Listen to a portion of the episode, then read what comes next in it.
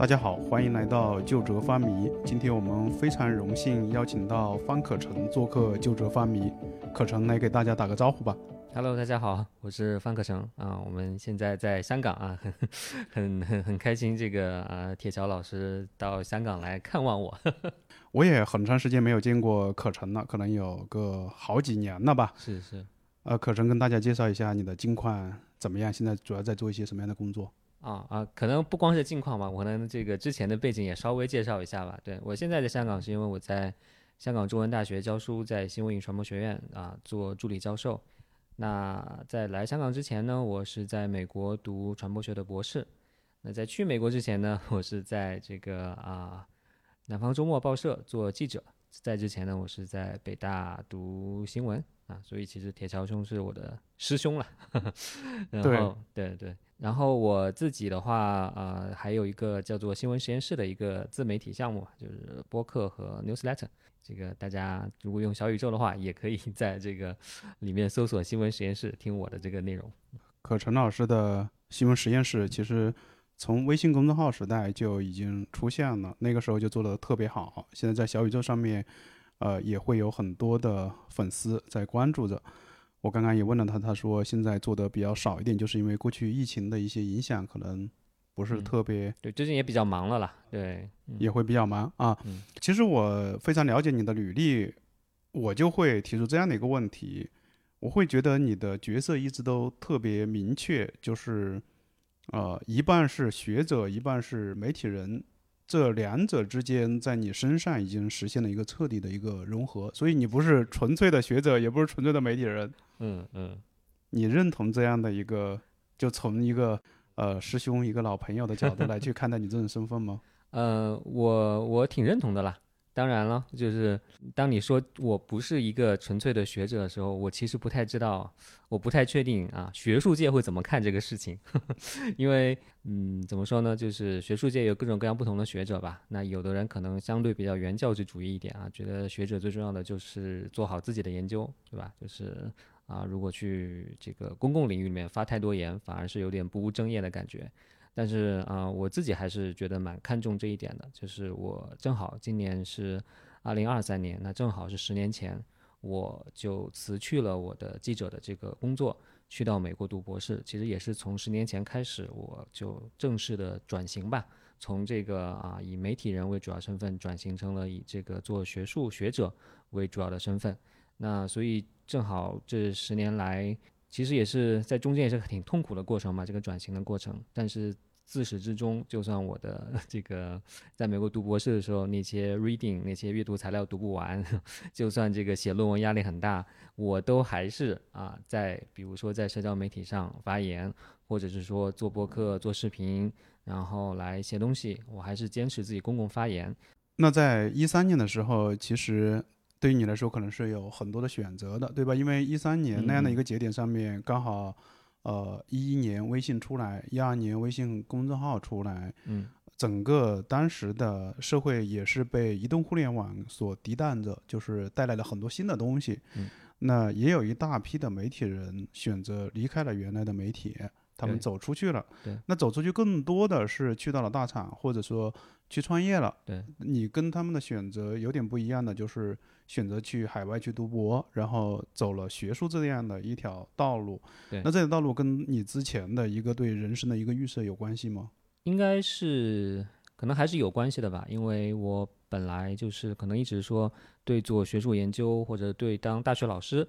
这样的选择是非常感兴趣的，所以啊，当时去读博其实主要的也是希望说做走上做研究的道路，然后之后能够成为大学老师吧，其实是这样子的。但你刚才说的这个点，确实是我的很多前同事啊、老朋友啊，确实都走上了创业的道路，包括你本人其实也是其中的一员了。对，所以其实我当时在美国孤单的看着自己读不完的这些 paper 的时候，国内的局面是很很火的，是吧？啊，对对，非常火热。然后好像什么什么 A 轮 B 轮啊，然后这个各种各样的概念啊，然后各种各样的新的互联网产品层出不穷。对，嗯、然后个人层面上又有很多财富自由的这种这种传说和神话啦。所以我当时确实其实还是蛮蛮心里痒痒的，蛮羡慕的啊。然后我我在想象说，如果在一个平行宇宙里面，如果当时我没有去美国读博，而是留下来啊啊加入了当时的这个大潮的话，会是什么样啊？不过后来我当然我需要自己劝慰自己啦，我劝慰自己说，这个真正的创业的里面可能百分之九十都会失败吧。到今年确实，呃，我觉得不论对呃整个大厂来说，还是说整个的经济来说。还是跟我们那那那时代一起出来的那些创业者来说，今年应该去年今年应该都是一道坎，或者说在未来几年可能都是有非常大的挑战的。嗯, 嗯, 嗯我相信这种挑战在今天不单是说呃面对着我们这些创业者会有挑战，我觉得对于呃社会里面的可能每一个人都会带来挑战。其实有一个挑战肯定是在这几年都在深刻发生的，就是对于整个新闻学院的挑战，对吧？嗯、就是传媒科技、嗯、它的飞速发展，包括像呃互联网、移动互联网、信息技术这一方面的飞速发展，其实早就给新闻学院带来巨大挑战了。那你在学界里面其实也避免不了我们时代变化所带来的挑战。那从你的角度来看，你会觉得呃，就是香港的新闻学院他们遭遇的冲击也很大吗？对对，当然当然香港就是还有用另外一个层面了，就是这几年的这种政治形势的变化也是导致这个我们特别是在香港的年轻人里面招生的这个影响力会有一些影响。但是总体来说确实是整体的啊这种技术的变化啦，这种商业模式的变化啦带来的冲击确实是很大的。那很多媒体啊这个遭遇了很重严重的这个经营上的问题，就比如说刚刚发生的就是比如说有线电视的这个啊有线新闻频道，其实它的收费频道刚刚六月一号就关闭了啊，因为它就是经济上活不下去了。然后呢啊另外一家香港的媒体叫香港零一，它的母公司因为经营上有巨大的亏损啊，不得不把股权就是啊啊出让给了另外一家公司。就总之这些这些事情是一一直都在不断的发生了，所以确实对于我们啊、呃、怎么样去告诉现在年轻人说你还可以来学新闻，对吧？这个你还可以来做媒体、啊、这个确实是一个非常非常大的一个一个一个挑战了。那另一方面呢，就是我觉得从一个内心的信念来说，就是我觉得新闻业对于一个社会，不管是什么样的社会吧，不管你这个社会的环境有什么样的变化，这个新闻业它的重要性在哪里，它的必要性在哪里，那它就一定会存在的。那一定会存在，它也就意味着我们是一定是需要有这样的人才参与进来的。所以也许就好像有大年有小年，或者是说有更这个啊年景更好的时候，有人才更多的时候，也有稍微收缩，然后甚至是说非常衰落。但是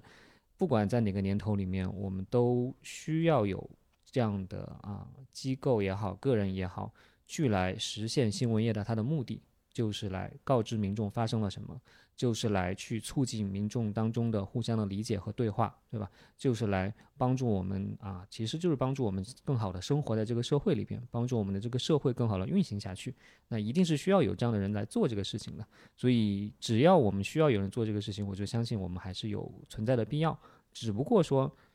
在做这个事情的人也许不是南方周末的记者了，呵呵，也许不是中国青年报的记者了，他可能是一个这个思维公社的运营者，对吧？也可能是一个新闻实验室的播客， 对, 对，也可能是其他、嗯、比如说哪怕是一些综艺节目，对吧？他可能也能在一定程度上去去去有这方面的这种这种这种目的啊，这种这种这种效果。所以我觉得其实我们有这样一种心态的话，我自己其实是觉得还是不至于说觉得这是一个就是完蛋了的这个这个这个没有前途的这样一个领域了。嗯，像咱们中大的新闻学院以及呃香港的其他高校的新闻学院，他们在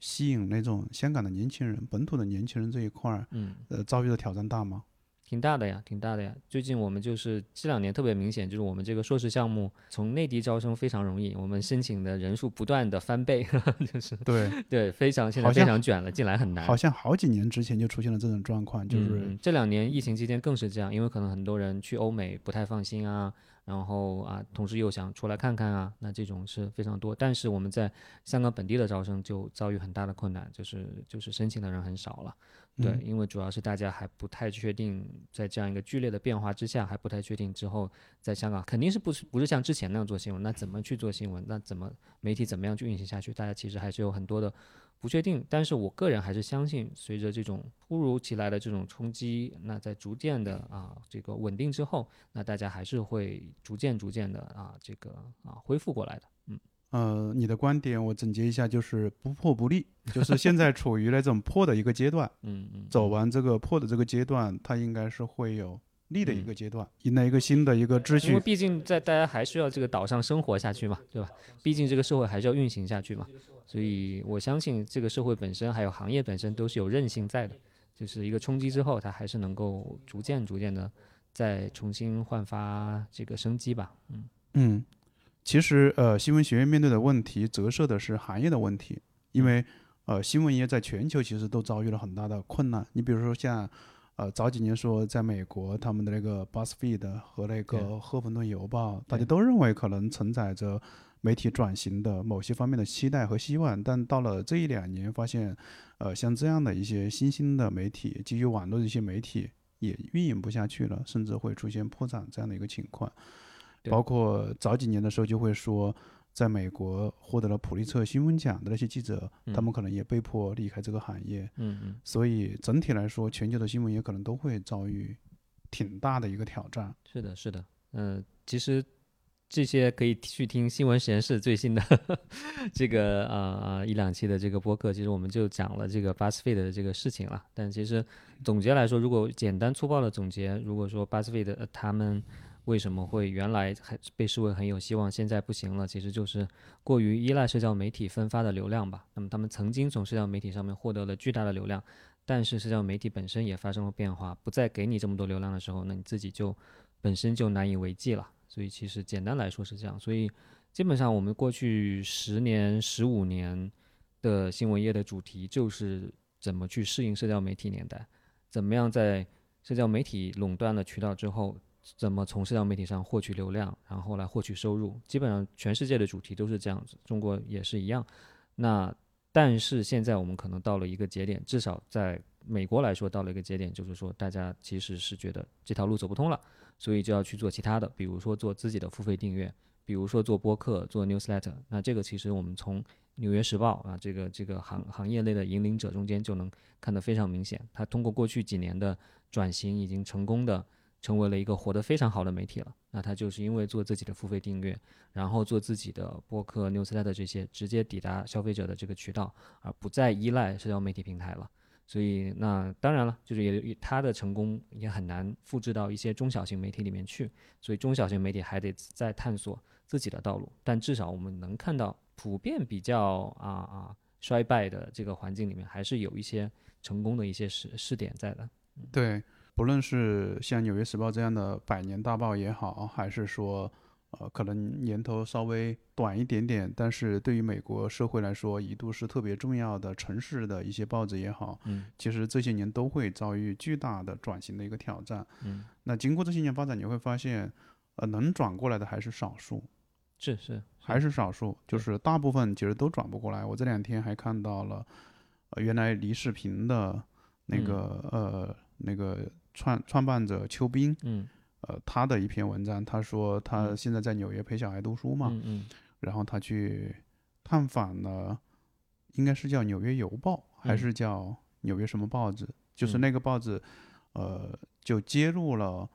那个神职人员性侵的那个事件、哦、那是波士顿环球报、哦、对, 波, 波, 士顿波士顿环球报，就是那个聚焦电影、嗯、聚焦的、那个、对对对、那个、聚焦电影的那个来源。对，他去看了之后，因为呃，这张报纸后面也是卖给了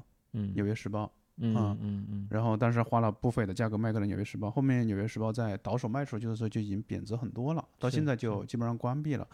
他就去探访了波士顿环球报的他们那个原来的办报的那个设置啊、嗯嗯，然后就在那里特别感慨。他感慨的肯定还是像这样当年这么辉煌的一个媒体，他也走到了他的历史使命的一个终点。所以我觉得对于整个全球的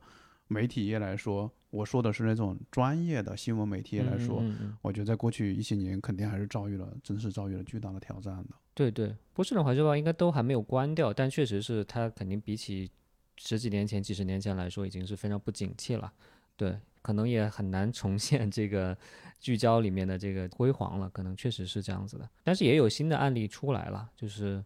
比如说有美国的一个趋势，就是说有越来越多非盈利的这个媒体机构出来，那他们就不是以商业机构的这种啊、呃、为了啊、呃、赚取利润的这个这个目的去运行的，它的背后可能是基金会或者是个人的捐赠者支持的，对吧？对，所以我们现在还应该就是处于一个特别大的周期当中。这个周期呢，它的主题词可能就是破。对对，以及很多人在寻找解法，很多解法都失败了，就是这样的。 对, 对，特别多的解法都失败了、嗯、我记得有一次我跟财新传媒的创办人胡舒立有过一个对谈，然后、呃、我他的有个观点我特别认同。他说、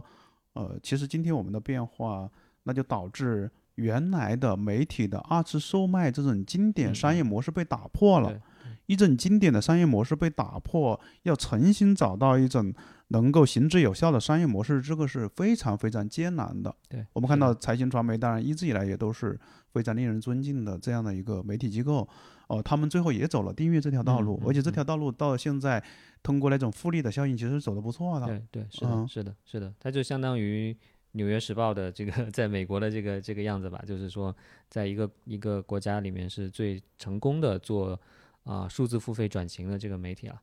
纽约时报在美国也很难被复制，财新在中国也很难被复制，就是他探索出来的道路，那其他人不一定能够直觉去适用。但是胡舒立说到了这个二次售卖的这个模式，确实是一个就是理解啊为什么新闻界陷入危机的一个关键了。其实说白了就是大家不再把注意力直接投向媒体了，而是投向了社交媒体平台。那这个时候你就没有媒体就没有办法再把大家的注意力去卖给广告商了，因为注意力已经不在你这边了。所以其实简单来说就是这个样子了。所以这也是为什么我刚才提到了过去十几年大家都在探索怎么从社交媒体平台上面再去分一杯羹啊，别人已经把注意力拿走了，那我们能不能在这里面就是拿一点点小小的回来啊？但是现在发现这个也也很难了，也很难。对、嗯嗯、刚刚说到的传媒业媒体业都是从生产者和机构这个角度来去说的。嗯嗯嗯，那我们现在换一个角度，就是从用户受众普通人的角度来去聊一聊。嗯 嗯, 嗯, 嗯呃我不知道你感觉怎么样，就是我会觉得现在人人都能发声之后啊，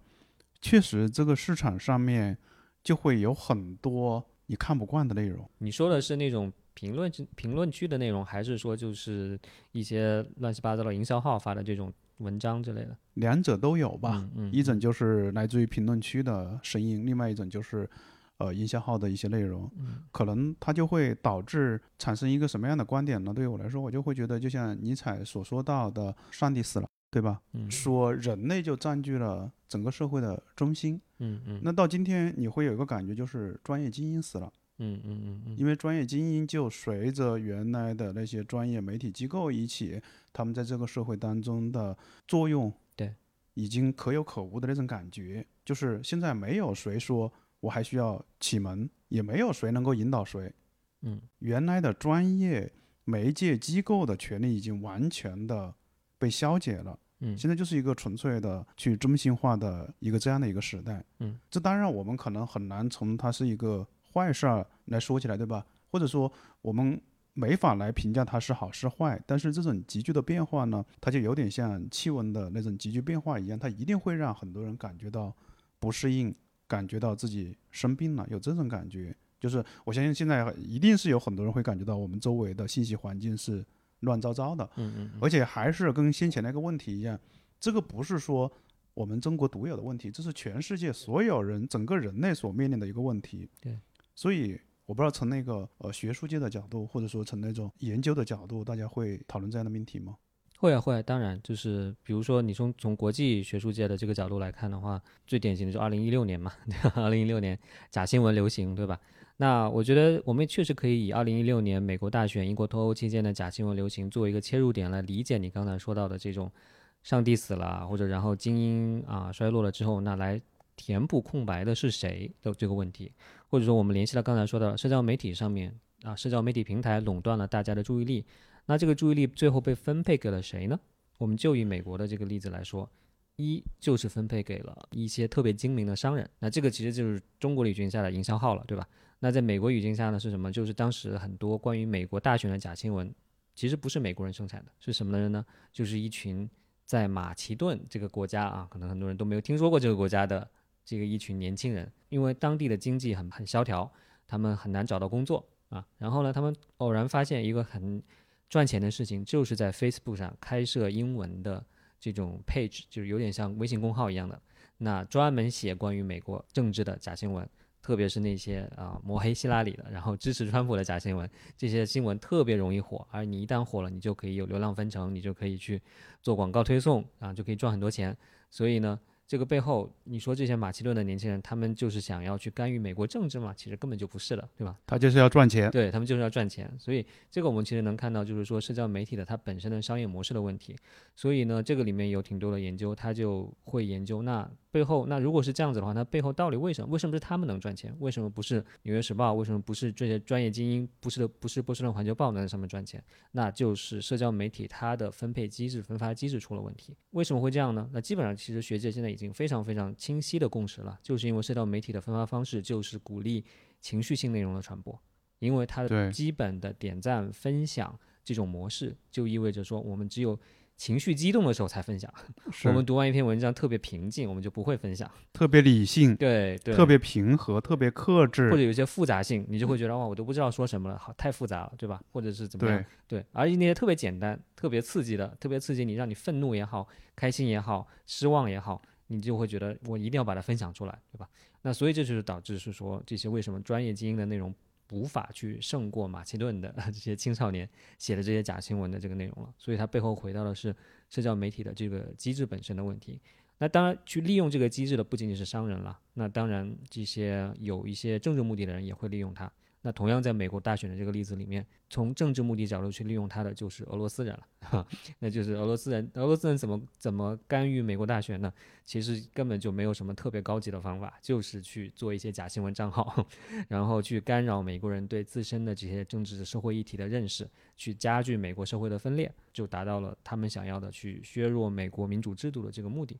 啊。我们能从这种动机的角度，从社交媒体的机制的角度去去研究它。当然问题就是说，那我们看到它这种问题之后怎么去修复它，对吧？怎么去应对这个问题呢？那当然，所以很多人就为什么会把矛头指向平台，对吧？指向扎克伯格。对、嗯，最典型的就是扎克伯格在十年前，可能二零一三年的时候，是一个全球崇拜的一个偶像，对吧？是一个数字英雄，对对对，数字英雄，年轻的，然后这种这种创造了神话的这样一个人。但二零一六年之后，他就迅速跌落成了这个大反派，是是全这个啊、呃、英文世界里面这个最最最最仇恨的一个人了，对吧？对对，那其实就是因为大家对平台的这个他的这种认识发生了变化，对他的机制的认识，他造成的影响认识发生了变化，所以呢就会给他们施加压力，要求你们要求平台用各种各样的机制去干预虚假信息的传播，对吧？所以他们确实也投入了非常多的资源精力去做这个事情，因为这是来自舆论、来自政治上的压力去做这个事情的。所以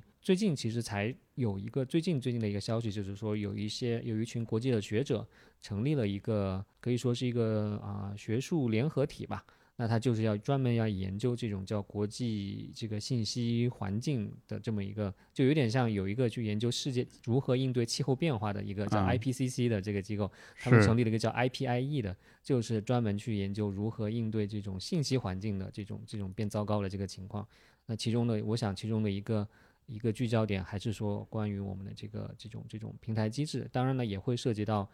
啊，比如说一些立法呀、像规规范呐、啊、之类这些事情，所以比如说欧盟，它其实在这方面的立法规范是做的比较比较靠前的，所以那其他的国家是不是也会有自己不同的这种语境来讨论这些问题了？对，所以这个确实是过去六七年这个全球学术界、政策界的一个非常非常重要的议题。嗯，不论怎么样，就是现在技术赋予每个人都能够有表达的空间，嗯嗯嗯，呃，每个人都能看到每个人的时候，嗯，那这个时候感觉有点像潘多拉魔盒打开了的那种状态，呃，因为本身呃媒介它掌握在专业精英手里的时候，那时候它会具有某种的引导性，嗯，对，但是这种魔盒一旦打开呢，专业精英的他们的那种能力或者说他们的声音衰落了，启蒙也不存在了，引导也不存在了，那可能就会放大很多群体他们的那种表达，他们的那种声音、嗯嗯嗯嗯呃、那种声音呢，你会发现虽然我们不能带着精英的傲慢去讨论这个问题啊，但是我会觉得有时候它就会形成一个回音壁的效应嘛。这种效应它应该是本来它对这个议题可能它只有自己的想法的时候，它没办法有那么多的工具去把它表达出来的时候，可能就是它的一个想法，可能它在其他人的想法当中可能慢慢的让自己的想法、呃、可能也得到了改变。但在今天他发现他有这样想法，不单说他有这样的想法， N 个人有这样的想法，他就认为哎，这种想法存在即是合理的。那么他这种想法他有可能他会变成一个小恶魔。我打个比方啊，比如说他看不看谁，他可能他就能够变成一个网暴的行为，对吧、嗯嗯嗯、他就因为发现啊这么多人都在骂他，那我也觉得对他不太爽，我也去骂他，或者说去揭露他，或者怎么着怎么着的，就是这种网暴的行为，这是这是一种可能性。然后另外一点呢，就是那种煽动各种各样的仇恨嘛，嗯，这样的情况也特别多。那我觉得呃，就像你刚刚说到的举到的例子，就像呃马其顿的一帮年轻人想挣钱，发现虚假新闻，尤其是攻击呃克林顿的希拉里克林顿的那个假新闻，它是能挣钱的，所以为了牟利的一个目的，那个可能有带有某种功利性。但这个我刚刚说到的这种情况，比如说网暴啊，或者说煽动仇恨啊，它可能就是纯粹个体他的一个自发的行为，他只是在网络上找到了跟他同声相吸同气相求的一群人，他就不他就不断的在放大这种声音。对对对，尤其是我们也可以看得到，就是整从全世界的那个角度来说，那肯定不论怎么样受过大学教育的还是占少数嘛、嗯、对吧、嗯嗯、在你看像中国的这种网民的构成当中，呃，真正受过高等教育的可能也就占个十分之一的样子、嗯嗯、那大部分人可能都是受的教育程度不是特别高的、嗯嗯、但在这种情况下面，呃，他们的那种声音那有可能会变成一种就是一种那种狂欢。嗯嗯嗯，我觉得这个确实非常重要的问题，其实有点就是简单来说就是民粹主义的问题。 对, 对民粹主义问题，我觉得这个里面我自己的思考是这样的，当你说这是一个所有人都能发声，所有人都能都能被看到的时候，我觉得这更多是互联网公司的一个话术，就是说它展现出来了一个好像很乌托邦的很美好的一个景象一样，但实际上是这样子的吗？对吧？是所有人都能发声吗？是所有人都能被看见吗？那首先有的人就没有号了，对吧？就发声不了了。然后其次就是就算你有号，你发了声别人就能看见你吗？那他算法会推你吗？那你发的内容会被别人转发点赞吗？这个其实是每个人的这种发声之后的这个结果是不一样的，你的可见性是不一样的。那当然精英的垄断被打破了，那这种草根的力量被释放出来了，但是我们不要把草根力量被释放出来想象成一个真的就好像是一人一票，就好像是一个真正的一个一个平等，每个人的都是同权利都是一样的，其实不是的，其实背后它还是有谁强谁强谁弱，还是有权力关系在里面的，这个我觉得是一个大的前提。那在这个前提之下，如果我们再来看网暴的这个问题的话，呃，我是觉得说它可能是一个扭曲式的呈现，就是为什么说就是在社交媒体上人群中间真的有这么多人性恶的这个人吗？就是你如果想象一下大家在线下的话，这些人会不会想要去攻击他？可能就不会了，对吧？你线下当然有真的很口出恶言甚至是打人的人，但是他的比例可能没有线上那么高。那就算是在线上的话，这些人发言了之后，那我们就能说比如在微博上针对某一个话题大家都在骂某一个人，而且骂得很狠毒，但是这些发言的人就能代表所有的微博用户吗？我们且不说微博用户能不能代表所有的中国人，那这些发言的人我觉得是不能代表所有的微博用户的，因为很多学术研究都已经显示了，大部分使用社交媒体的人都只是潜水而已，都只是在看而已。那往往是只有那些比较特殊的人才非常喜欢在社交媒体上发言。就算我们在社交媒体上看到的都是污言秽语，我觉得这也不能代表我们社交媒体的用户，更不能代表我们整个社会里面的人都是这个样子的。所以归根到底就回到了是说，那为什么我们的社交媒体变成了一个容忍乃至鼓励这些人发言？然后以及是说这些人发言的时候还特别容忍鼓励他把污言秽语，把非常肮脏的东西呃写出来说出来的这种这种机制。所以我觉得公论到底就是我不觉得这代表了是我们整个人性的沦丧啊，社会的退步啊什么之类的，我倒觉得是说为什么我们的这个平台机制方面它释放出来的这种人性的恶在里面，这种技术啊机制啊平台啊产品啊它本身其实都有自己的一个取向性一个偏向性，那你到底是有有利于什么样的声音发出来，有利于放大什么样的声音，然后去让什么样的声音不容易发出来不容易被看到，其实都已经写在你的机制里面了。那你的这个，所以我觉得归根到底还是要检讨这个平台的这个机制本身了。嗯，我在想是不是就是从你的那种结论来说会把机制的作用看得太重了。嗯，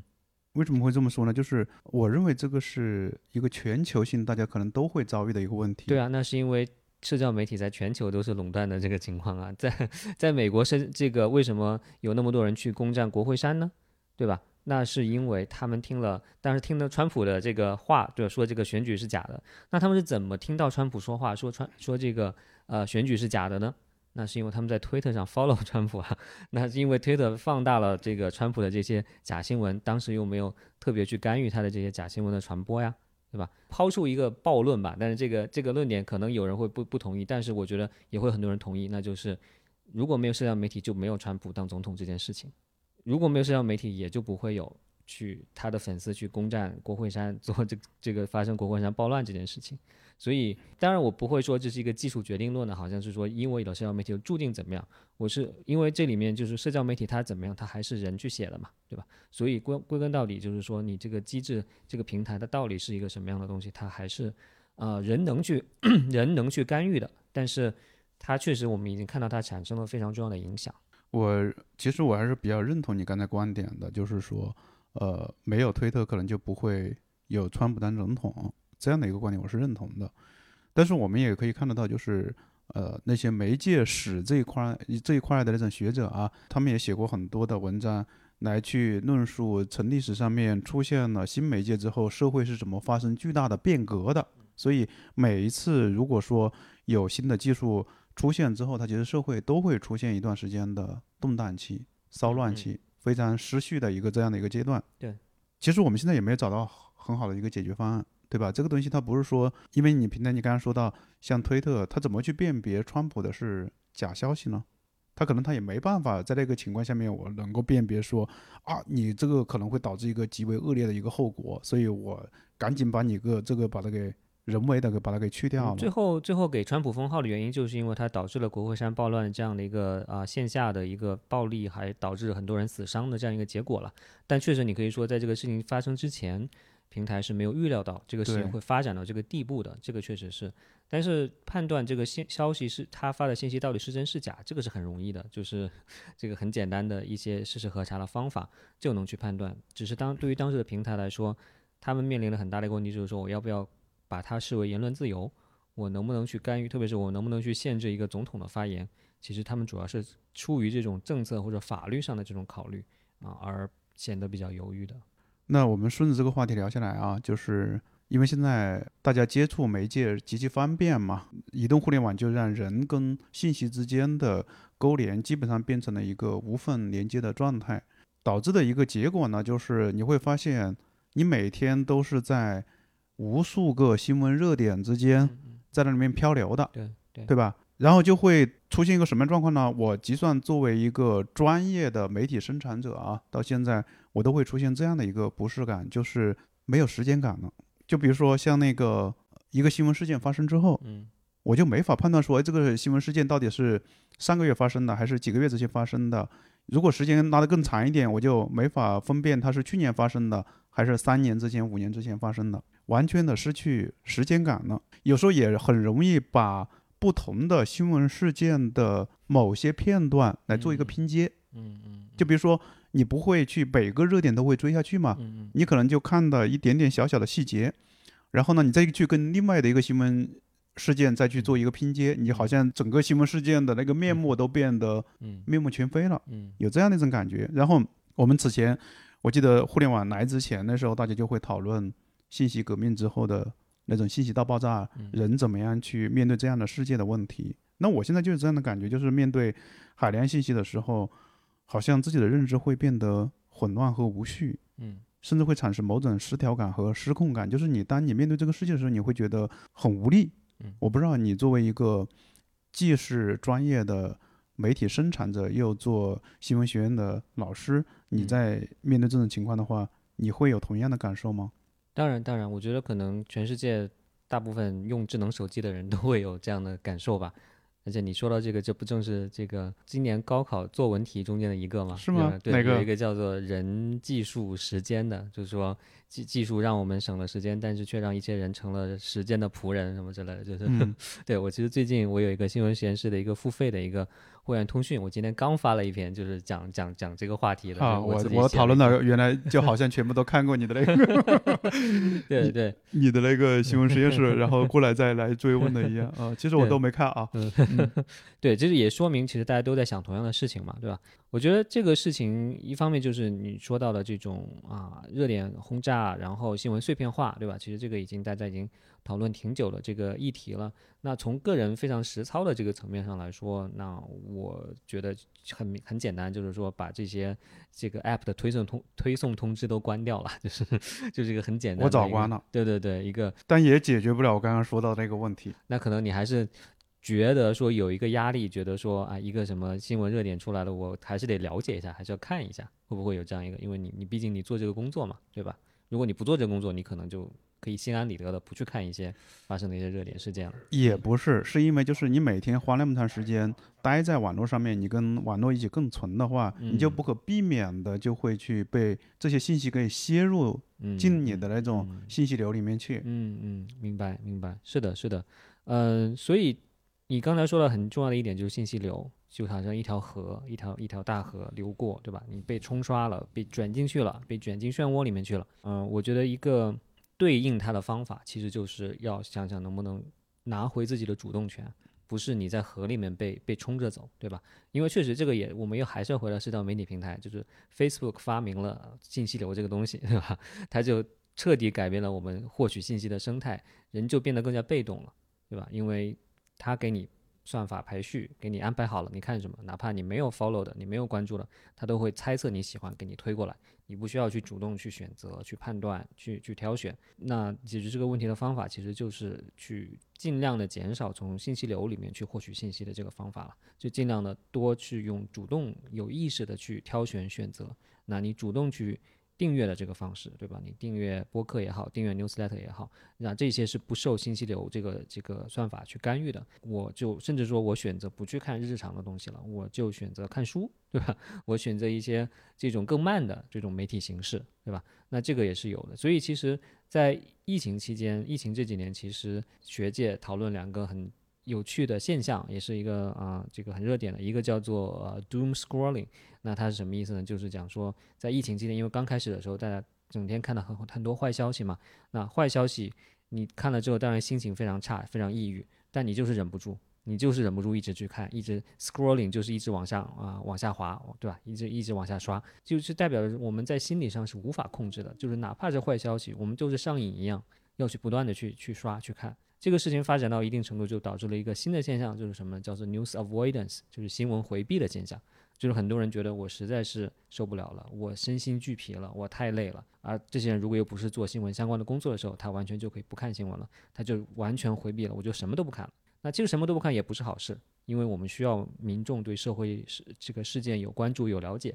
这个社会才能更好的运行下去，对吧？或者作为个体来说，他需要跟这个社会保持一定的同步，嗯、他才会感觉自己是跟这个社会是共在的。对，对，而且你你日常有很多决策需要做，你买什么股票也好，你去哪里定居也好，你去做什么工作也好，还是需要你获取这种关于社会的信息，你才能做出决策的。所以完全的回避对于个人对社会又都不是好事儿。但是不回避的话，你又变成了一个陷入了这种 doom scrolling， 对吧？你又陷入了一个让自己啊、呃、陷入抑郁也好，焦虑也好，对吧？那怎么办呢？对吧？你就是好像一边是身心健康，一边是你个人发展、社会发展，好像就你就没有办法选择。所以在这个中间，我觉得可能第三条道路真的就是说，尽量的避免从这个信息流里面来来获取信息，尽量的有意识的去去选择、去控制这个你获取的信息来源以及你分配的这个时间，在你分配的注意力在什么样的这种这种这种信息上面。其实你还是在强调个体的主动 性, 主动性是的是的我觉得现在一个很重要的其实就是我们失去了主动性、嗯、我们交出了太多自己的这种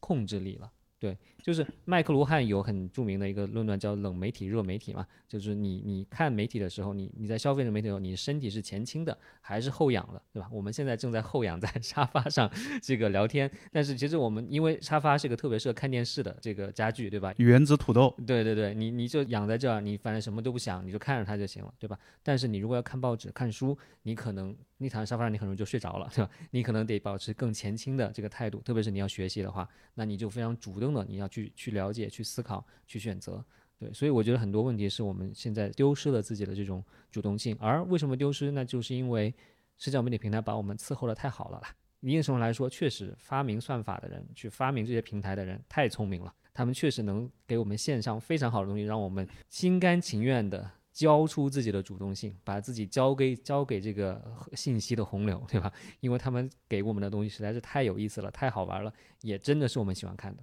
但问题是在这过程中间，我们潜移默化之中，我们就陷入了这种这种危险之中了。这这个，所以是一个非常考验人的事情。对，呃，其实也是会需要找出跟媒介接触之间的那种仪式感。嗯、这个词儿我最早是从你的论文的那个答辩老师，嗯，完成姚娜听到的、嗯。我后来觉得特别有道理、嗯，他就说，呃，在我们今天，其实你跟媒介之间接触的那种仪式感，在逐渐的丧失了、嗯，就可能跟你刚刚说到的有点像，就是。呃，你不需要去做任何努力，然后就投喂给你了。但是你去打开一本书、嗯，那可能你就会想着，我接下来半个小时我是要看本书的，所以我可能会要去泡杯茶，嗯，然后找一个比较舒适的地方，嗯嗯，然后去看那本书。嗯、但是今天，你比如说你拿出手机来看任何信息的时候，你都是掏出来马上打开，嗯、对吧对？你甚至可以用指纹解锁，嗯嗯、用那个面部来解锁，然后马上就可以看到新闻。看到各种各样的信息，就没有任何仪式感可言，仪式感就基本上消失不见了、嗯、但在我们接触媒介过程当中，你可能还是得真的主动的去找回一些仪式感，主动找回仪式感的那种方式啊。虽然我也是一个手机的那种就是重度被被手机控制者，我就有时候比如说我要看一本书，我就会设置一个大概比如说四十多分钟五十多分钟、嗯、然后设置一个那种呃倒计时，那个时间我是完全不去碰手机的，嗯、把它扔到一边去，嗯、不放在不放在手边。如果一放在手边，你肯定是要去看它的。有一个、嗯、有一个学者他说的更那个什么，他说要把手机锁在保险柜里面，他才能做到不去看它。对，对，你说这个仪式感确实非常重要，就是让我想到，就是说我在读高中的时候，为什么会决定学新闻的一个事情，就是因为我每周四或者周五会去报刊亭购买《南方周末》这个报纸、嗯、那其实你想一想，你出校门走到这个报刊亭，跟这个老板说我要一份刚刚出来的这周的《南方周末》，然后这个老板把还可能还带着油印墨香的这个报纸递给你，这其实真的就是一个仪式，就是一个过程，你每周就会去想到你要去做这件事情。那中间其实是一个充满了主动选择的，因为我明确知道我要去买的是什么报纸，我想要看的什么内容。但是现在的年轻人可能消费习惯已经完全不是这样了，那就是打开一个 app， 随便你给我看什么我就看什么吧。我们刚刚讨论的，我也在反思啊，我们说媒体的专业从业者过来的，对吧、嗯、然后本身呃也受过那么多年的新闻的专业的教育，所以我们的媒介素养可能会高一点。那是不是我们在对待这个事情的时候采取这样的态度，就是要求别人也像这样子，那是不是也会带有某种 傲, 傲慢呢？我我不觉得，我首先我不觉得这是要求了，这只是只是建议而已。我我觉得这背后其实是有一个很大的一个忧虑，就是在于说，其实所谓的贫富差距，这不是指钱的贫富差距，而是信息贫富差距是越来越大的，对吧？对。我举一个例子，它是在不同的语境之下，但是我相信大家就可以理解了，就是讲硅谷的硅谷的这些富豪，那他们怎么赚钱呢？就是因为他们开发了各种 app， 对吧？但是呢，大部分的富豪都不允许他们的小孩使用智能手机，甚至有的硅谷富豪整个家里就没有 WiFi， 就是他就不让这个孩子用这些智能设备。为什么？因为他们是最清楚他们所开发的这些硬件和软件有多么让人上瘾，有多么让人上丧失主动性的，他们不想让自己的小孩就是被这些电子设备影响。所以我觉得在里面我们其实就能看到说我们我我们之所以要提出主动性这个这个建议，并不是因为一种傲慢，而是因为看到是说整个社会就越来越分割成百分之一、百分之零点零一的这些精英，他们自己的家庭、自己的小孩拥有这样的意识，拥有这样的主动选择，他们就能获得越来越好的信息，他们用这些越来越好的信息去赚越来越多的钱。但是对于百分之九十九的这个大众来说，他们可能整体的信息质量是不断的下降，然后大家的生活的其实是这种这种质量也会不断的下降，所以这种贫富差距就会越来越大。其实它背后其实是一个社会公正、社会正义的一个问题。对，而且放到整个社会来看，当然就今天的信息的整个的格局，它也跟政治啊、经济啊，它也有很大的关系，但它最终影响到的是每一个个体，影响到他们形成哪种观念，对对，哪种三观，对，哪种行动。嗯，那我们也可以看得到，就是这几年因为这种共振之后啊，人与人之间的那种割裂感越来越强了，三观的那种冲突表现得越来越直接，越来越普遍。嗯，以前我们说割袍断义，那都是知识分子干的事儿，对不对？那在今天你会发现，比如说特别亲近的同学啊、朋友啊，甚至家庭内部之间翻脸这种事情太普遍了，嗯嗯嗯、每个人都能接触到、嗯、所以互相之间的这种割裂感或者冲突感变得越来越强。我觉得跟我们今天这种媒介环境、舆论格局还是有很大关系的。嗯嗯，对他们的影响也会其实还是会很深的。嗯嗯，对，我觉得当然一方面是跟整个社会的舆论极化、这种意见撕裂是有关系的了。其实我们整个社会就算是没有我们不看社交媒体的话，其实整体社会的这种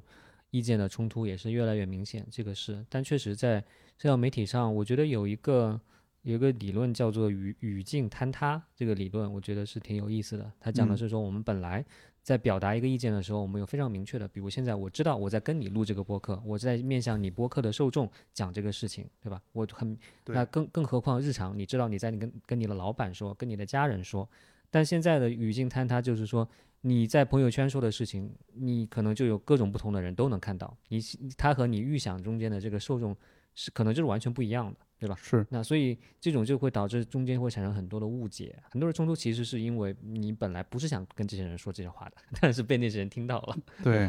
对，归根到底还是要回到就我们刚才不断的在讲的说，那平台机制设置的问题，以及你是不是能很好的控制到你到底能跟什么什么样的人说话这个事情。所以大家设置的分组啊，其实就一定程度上是为了来解决这个这个语境坍塌的这个问题了。当然了，我不是说这个问题就是导致了我们整体的意见极化的最重要原因，但是我只是想说这个是其中的一个具体的一个一个机制的一个表现吧。所以其他机制当然也还有很多，比如说微博上面这个支持很短很短小、很很快速的这个讨论，并不支持很严肃的这种很比较能大家静下心来花比较长时间去认真讨论的这种事情，对吧？我们想象一下，如果微博要求你回复一个人的时候，你必须至少隔一天才能回复，你必须至少写八百字才能回复，那可能就不会回复了。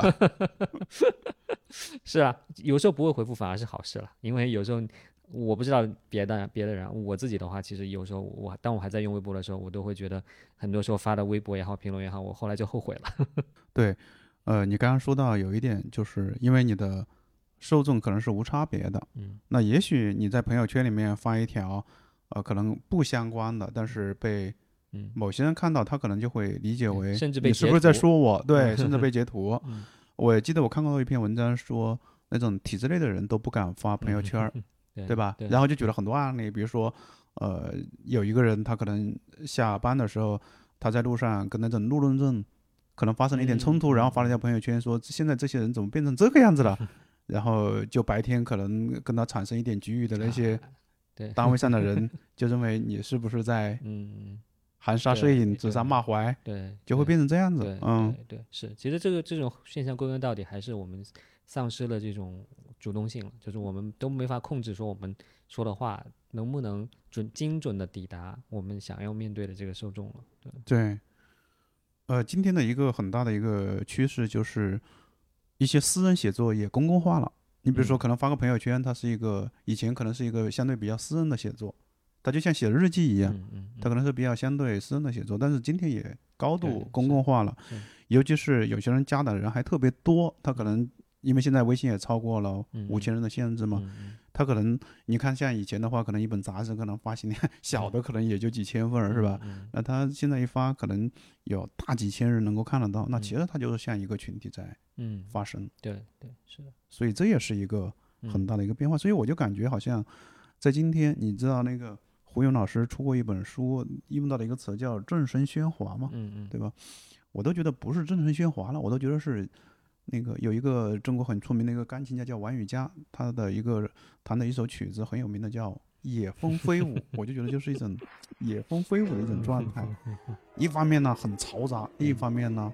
很多东西都有毒的、嗯、说不定哪个地方就给你抛过来一根毒刺是是，这个形容蛮准确的。嗯，那现在 ChatGPT 也出来了，我不知道你有没有关注到。嗯，嗯当然当然对这个东西啊、嗯、对, 对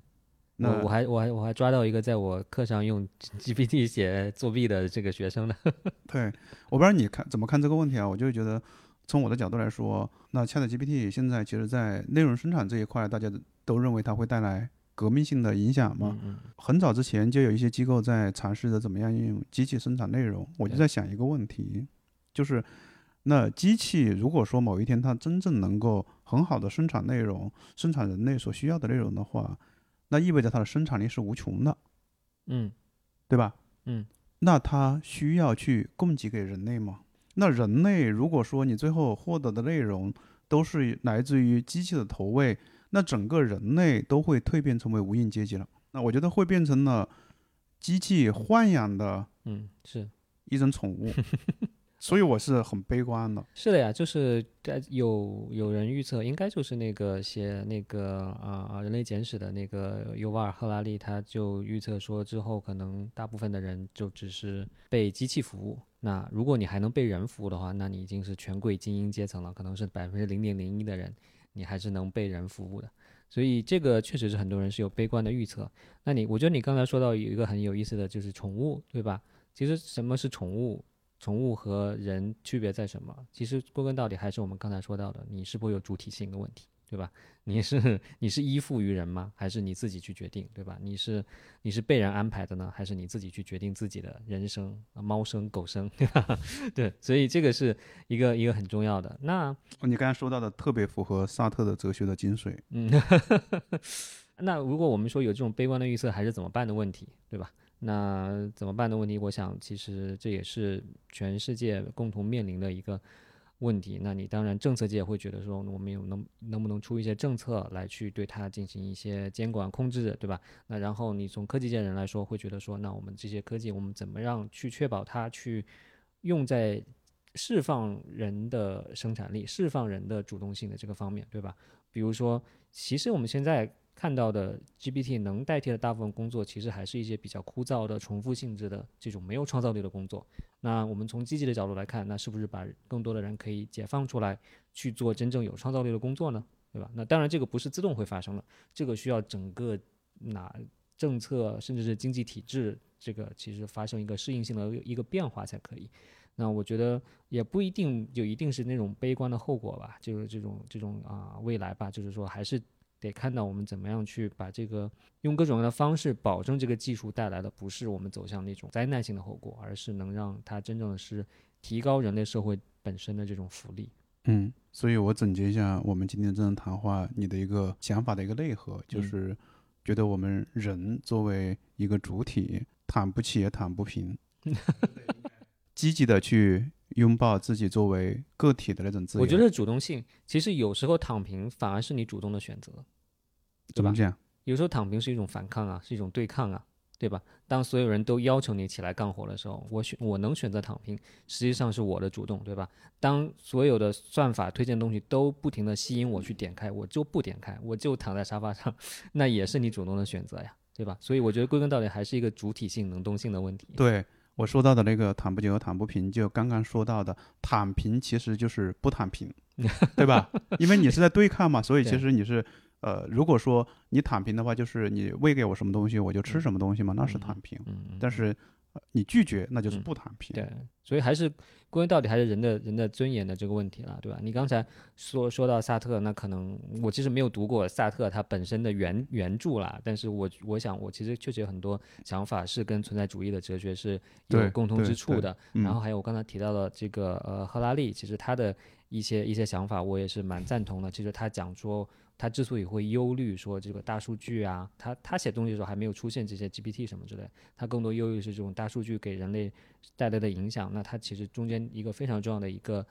历史的论述，就是说人类经过启蒙时代之后才夺回了自己对自己人生的控制权。是、啊、对，因为之前是你是由神控制的，或者是由神父，对吧？你有什么决定你自己不能做，你都去问神，你去问神父的指导。那是欧洲的这个啊启蒙年代文艺复兴之后才使得人成为人自己万物的尺度，对吧？你可以成为自己去决定事情的一个依据。那但是现在我们是不是又要把这个东西去交还给机器了，对，交还给 A I， 交还给 G P T 了？这个确实是一个很值得忧虑的事情了。呃，最早控制人的可能就是自然，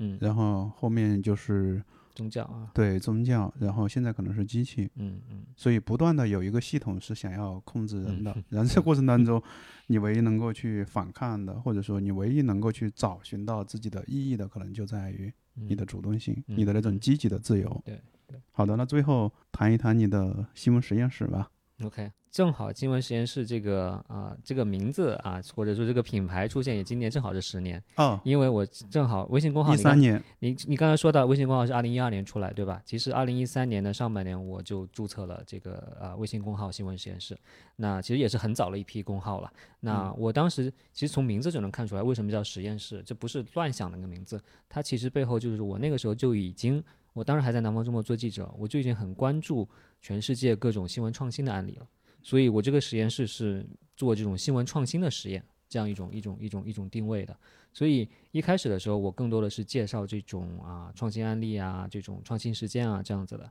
但后来我去了美国之后，然后嗯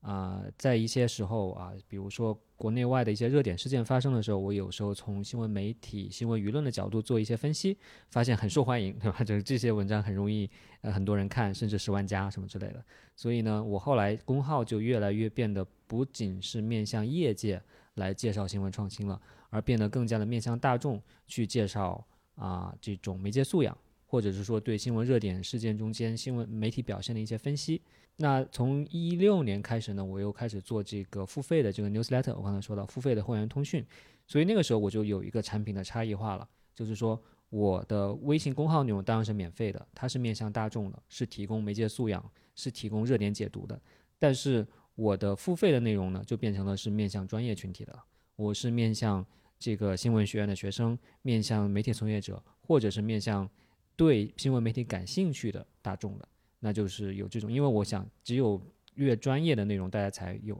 付费的意愿嘛，所以就是有这样一个差异化在里面。那基本上这种差异也是延续到今天，今天我没有在微信公号上和微博上再发内容了，但是我自己是有一个免费的 newsletter 和一个付费的 newsletter。 免费的话更多是一些面向大众的一些内容，但是付费的话呢，就是一个啊、呃、这种专业化的这种内容，所以基本上目前是这个这个状态。对，嗯，特别好，这个工作已经坚持十年了，恭喜恭喜！反正也一直是怎么说呢，个人小打小闹吧，也啊不不不，我觉得这工作还是特别重要的。刚刚我们也讨论了，在这样的一个时代，我们可能会面临着一个多么嘈杂的舆论环境。嗯嗯嗯、那如果说在这过程当中没有一定的媒介素养，不能去辨别，不能去了解。不能去知道什么是真正有价值的高质量的真实的一些信息的话，那可能个人就会、嗯、会受到很多的影响，或者说会陷入到一个很奇怪的一种境地。 对, 对, 对所以在今天我觉得刚才说的，它其实是对整个社会是有是有这种加剧不平等啊，会影响这个社会公正啊，有这些影响的。对，所以其实我觉得今天呃，这种在社交媒体上面也好，还是在信息流里面也好，怎么样去甄别信息的真伪，我觉得已经成为了一个全社会所有人都会需要的一个媒介素养，应该成为中小学必修课。对对 对, 对，应该是这样子的。嗯嗯，所以这工作一直会持续下去。嗯，对对，就是希望吧，就是因为毕竟这个事情那么重要，对吧？那我有一点的这种专业储备，那我觉得其实真的是应该去继续去去做下去。而且它的外延，我发现其实它也不断的在扩展了，它都甚至都不仅仅是去辨别信息真伪了。比如说我刚才说到的像 doom scrolling 这种影响身心健康这个事情，其实你有时候不仅仅是为了看真信息，你有时候就是为了让自己的心态好一点，对，为了去抵抗所谓的抑郁焦虑情绪，对，让自己健康一点。对对，像去年那那种环境下面发生那么多事儿，嗯，你连续刷刷到晚上很晚的时候，你就发现那心情真是淡到了极点。对对，然后第二天精神状态也不会特别好。对对，所以有时候做一点那种呃，社交隔离，我觉得还是、嗯、还是很有帮助的、嗯。是的，是的，这就有一点像这种让人懂一点这种自我保护或者急救的一些技巧什么之类的。对，因为这些对我们现在今天的每一个人影响实在是太大了。对，最后祝新闻实验室十周年生日快乐！啊、好，谢谢，谢谢，谢谢。没想到在在这个你的播客上庆祝了新闻实验室的十周年。对，谢谢可成。嗯、那我们今天就聊到这儿，各位朋友，那我们就聊到这儿了，再见。好，谢谢，谢谢，再见。感谢大家收听本期节目。你还可以在小宇宙、喜马拉雅搜索订阅旧者发明，也欢迎通过留言评论等方式留下你宝贵的建议。